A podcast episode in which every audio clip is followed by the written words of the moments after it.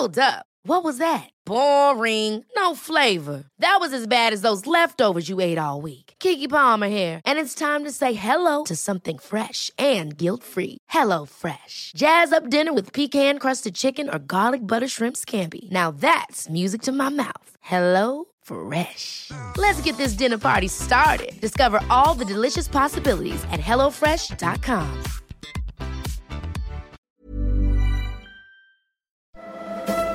You're listening to Lego Masters Deconstructed. Welcome to LEGO Masters Deconstructed, Australia's only LEGO Masters podcast, and it's back for season two. Zoe, how are you feeling? Good. I'm very excited. I obviously love season one, and season two looks like already it's going to be even bigger and better. What did you think of the first episode? I thought it was great. I thought it was an interesting parallel to the first episode of last season where they had to build each their own mega city. This time it was similar. They had to build their own environment, but it was sort of more an island theme based around this central volcano. But it let everyone sort of show a mix of creativity and technical skills at the same time. So it was a good way to start to get to know everybody and all of the teams. Yes. We'll get into the first challenge in a minute, but firstly, I want to touch on something that's new this season. It's uh, a very special advantage with Geordie from season one. I am such a big fan of this edition. I was so excited when Geordie came back. So basically, they've introduced this new brick called, is it the Flash brick? Something like that? Yeah, the Flash Geordie brick. Great, great name. It comes along with the immunity brick. And if you win the Flash Geordie brick, you get to use him as your runner for one of the builds. Amazing idea. Hope we see more of Geordie. Can't wait to see that one in action. Big fan. Me too. I hope this is an advantage that runs for the whole season and it's not just a random first week advantage. Um, because this is very funny and very handy. I would genuinely like to win that. Oh, absolutely. I totally agree. And I, I think I would just use it to hang out with Geordie. Yeah. Like I'd be like, oh, don't worry about helping us build. Just just hang and, you know, talk to us while we're building. Just hang out here. I wonder if he's allowed to like comment on their builds at all, or kind of sneakily mentor them as he's running. He could be like, you know, as a top three Lego Masters contestant myself, I have some thoughts. Alrighty, let's jump into the first challenge, which was a whole new world. And like you said, very similar to the first challenge in season one, where there's basically a big volcano thing in the middle and then eight vacant islands around the outside. Uh, and there were all different worlds that they could build on. Yeah, for sure. And we saw such a variety of worlds as well, which is great. Everyone seemed to have a slightly different interpretation, whether or not it was a world that used the environment to power the world itself, or there was a world that worshipped a creature that lived underneath it. Like there was such great variety, which I thought was a great sign of things to come. Let's talk about each of the teams and what they did. Jackson and Alex had the steampunk power station. Yeah, I love that one. Jackson and Alex, or as I call them, the Loose Boys, they're from Perth, and they built this cool power station. Their their base had all this lava running through it, so they were on this island with lava, and so they decided to build a world that used the lava to power itself, which I thought was really creative. It was totally unique out of all the builds. I was a big fan. That was definitely one of my favorites. Yeah, that was a really, really cool. I'm interested to see what they do this season. I feel like we're going to see a lot more things like that from them. Summer and Iona had the dream house. They obviously ran into quite a lot of issues in the first half of their build. They got stuck on ideas. They couldn't work out what they were going to do, but I really thought they turned it around in the end. I also think Summer and Iona are a very interesting team because they're the youngest there, but they definitely held their own with Lego building. Yeah, so they're like the young BFFs, known each other their whole lives. They kind of seem very different but very similar at the same time. Um, and they're very sweet. So I'm interested to see more from them. I also loved the dream house. I thought it was kind of a simple execution, but really, really well done and really smart. Um, I'm curious though, what did you think of Jay and Stani? So they built the tourism themed world. Yes, I'm a little bit on the fence about this one. I thought it was really cool to utilize the volcano and kind of like almost a real life situation of what would happen. Their big tower, their magma hotel was obviously very cool, but kind of plain to look at. I don't know if I'm that impressed by it. What do you think? Yeah, I think with that tower, there was definitely a focus on the tower rotating at the sake of the aesthetics of the tower. And unfortunately, they did end up having some troubles with the tower rotating, which was tough to see. So I agree with you on that, but you're right, and that concept was really cool, and and as you said, totally believable that if there is this cool volcano, that people would build a resort to go see it, and also they had a roller coaster. Points for that. The roller coaster was very cool, very impressive. Um, let's talk about Jennifer and Jody. They had the underwater world, which was kind of not fully underwater.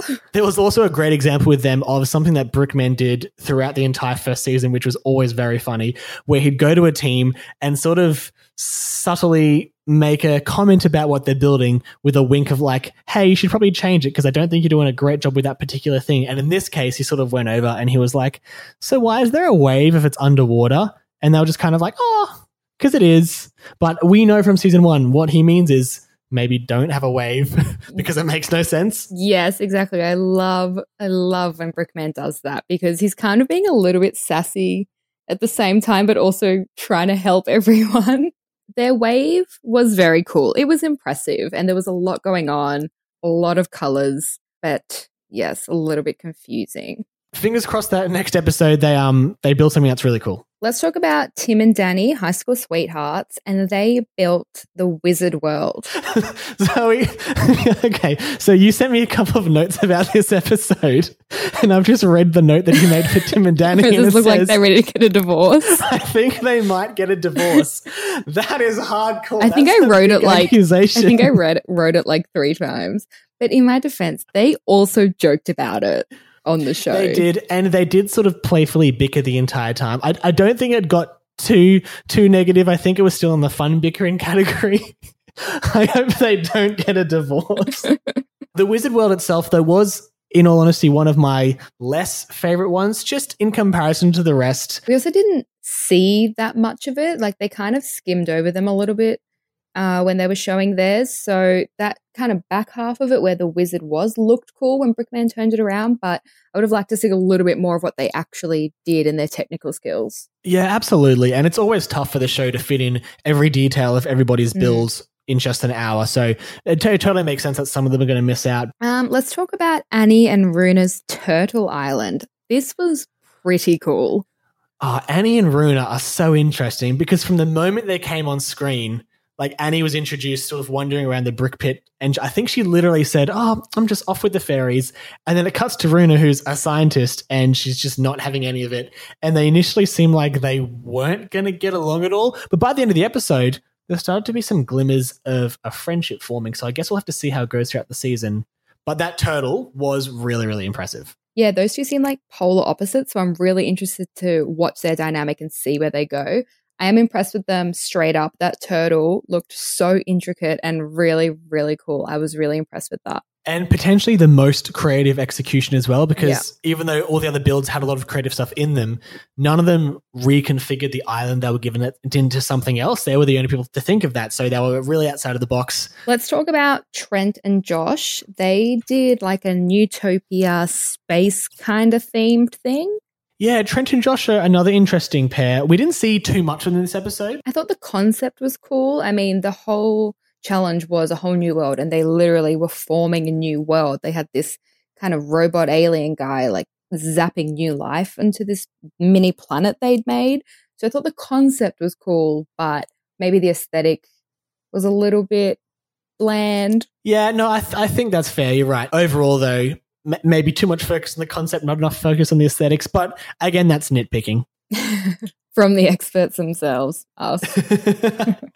i haven't played with lego in i think 10 years Same. and lastly, let's talk about Andrew and Damien. They built the Isle of Eyes, which was very impressive. Yeah, so they ended up winning, obviously. And I think that's a fair call because what they built was amazing. It had that cool concept of the inhabitants of this island worshipping these, you know, mysterious pair of eyes that live below. And then the way they built it seemed, to my very little knowledge, to be very technically impressive as well. So well deserved winners, definitely the early leaders of the competition for sure. Yeah, definitely. They're also maybe the most wholesome team in the competition so far. I really enjoy watching them. And obviously, technical skills are very impressive. Was a very random idea, but they really pulled it off. And you're right, the fact that they say they met at a Lego building convention, and I think they said they met because they were complimenting each other's work. Yeah. Like, that's great. I'm so into that. So, yeah, for sure. Definitely a strong team. Quick question for you. So they had eight vacant islands and then they had to build a world on it. What would your world be? Oh, see, that's a tough question because I feel like with my lack of Lego skills, I would have been happy to have built a quarter of any of those. but the the one that spoke to me the most was probably something along the lines of Jackson and Alex, the loose boys from Perth. Mhm. They built that steampunk world where the people, inhabitants of the world, generated power from the world itself. That sort of aesthetic was really cool to me, and that sort of functionality of the world. So I'd like to think that I would have built something that was like five percent as cool as that. I think I'd go more down the Dream House Avenue, but it's like a dream island and it's just like cocktails all day and there's cool pools. Just like a big pool. You're listening to Lego Masters Deconstructed. And so in the end, Brickman did pick Andrew and Damien, who built the Isle of Eyes, which, as I said, I think was a fair choice. I don't mm-hmm. know if they were the only good build. Like, I think it was still a close competition, but I do think that was a good choice. What do you think?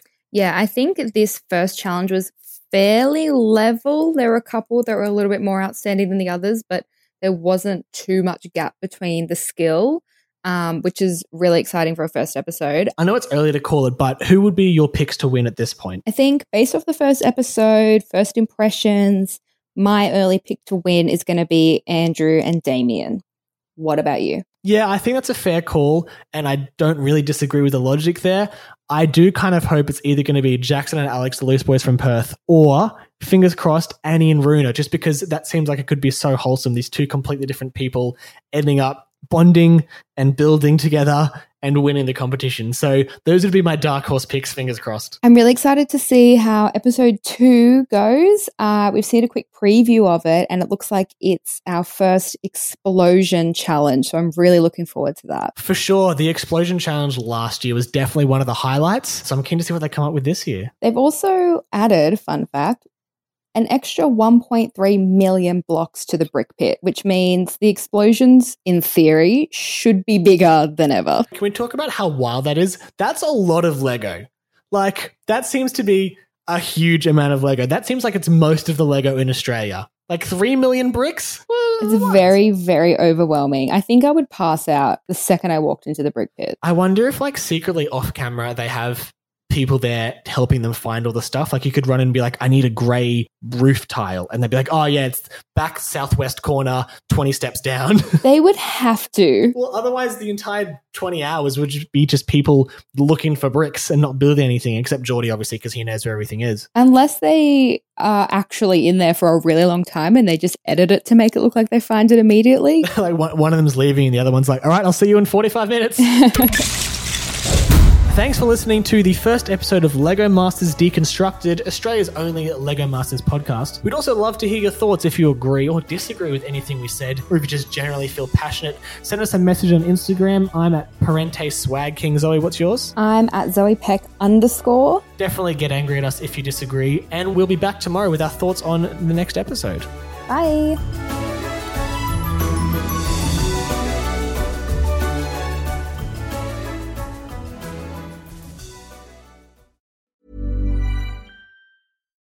Hi, I'm Daniel, founder of Pretty Litter. Cats and cat owners deserve better than any old fashioned litter. That's why I teamed up with scientists and veterinarians to create Pretty Litter. Its innovative crystal formula has superior odor control and weighs up to 80% less than clay litter. Pretty Litter even monitors health by changing colors to help detect early signs of potential illness. It's the world's smartest kitty litter. Go to prettylitter.com and use code ACAST for 20% off your first order and a free cat toy. Terms and conditions apply. See site for details.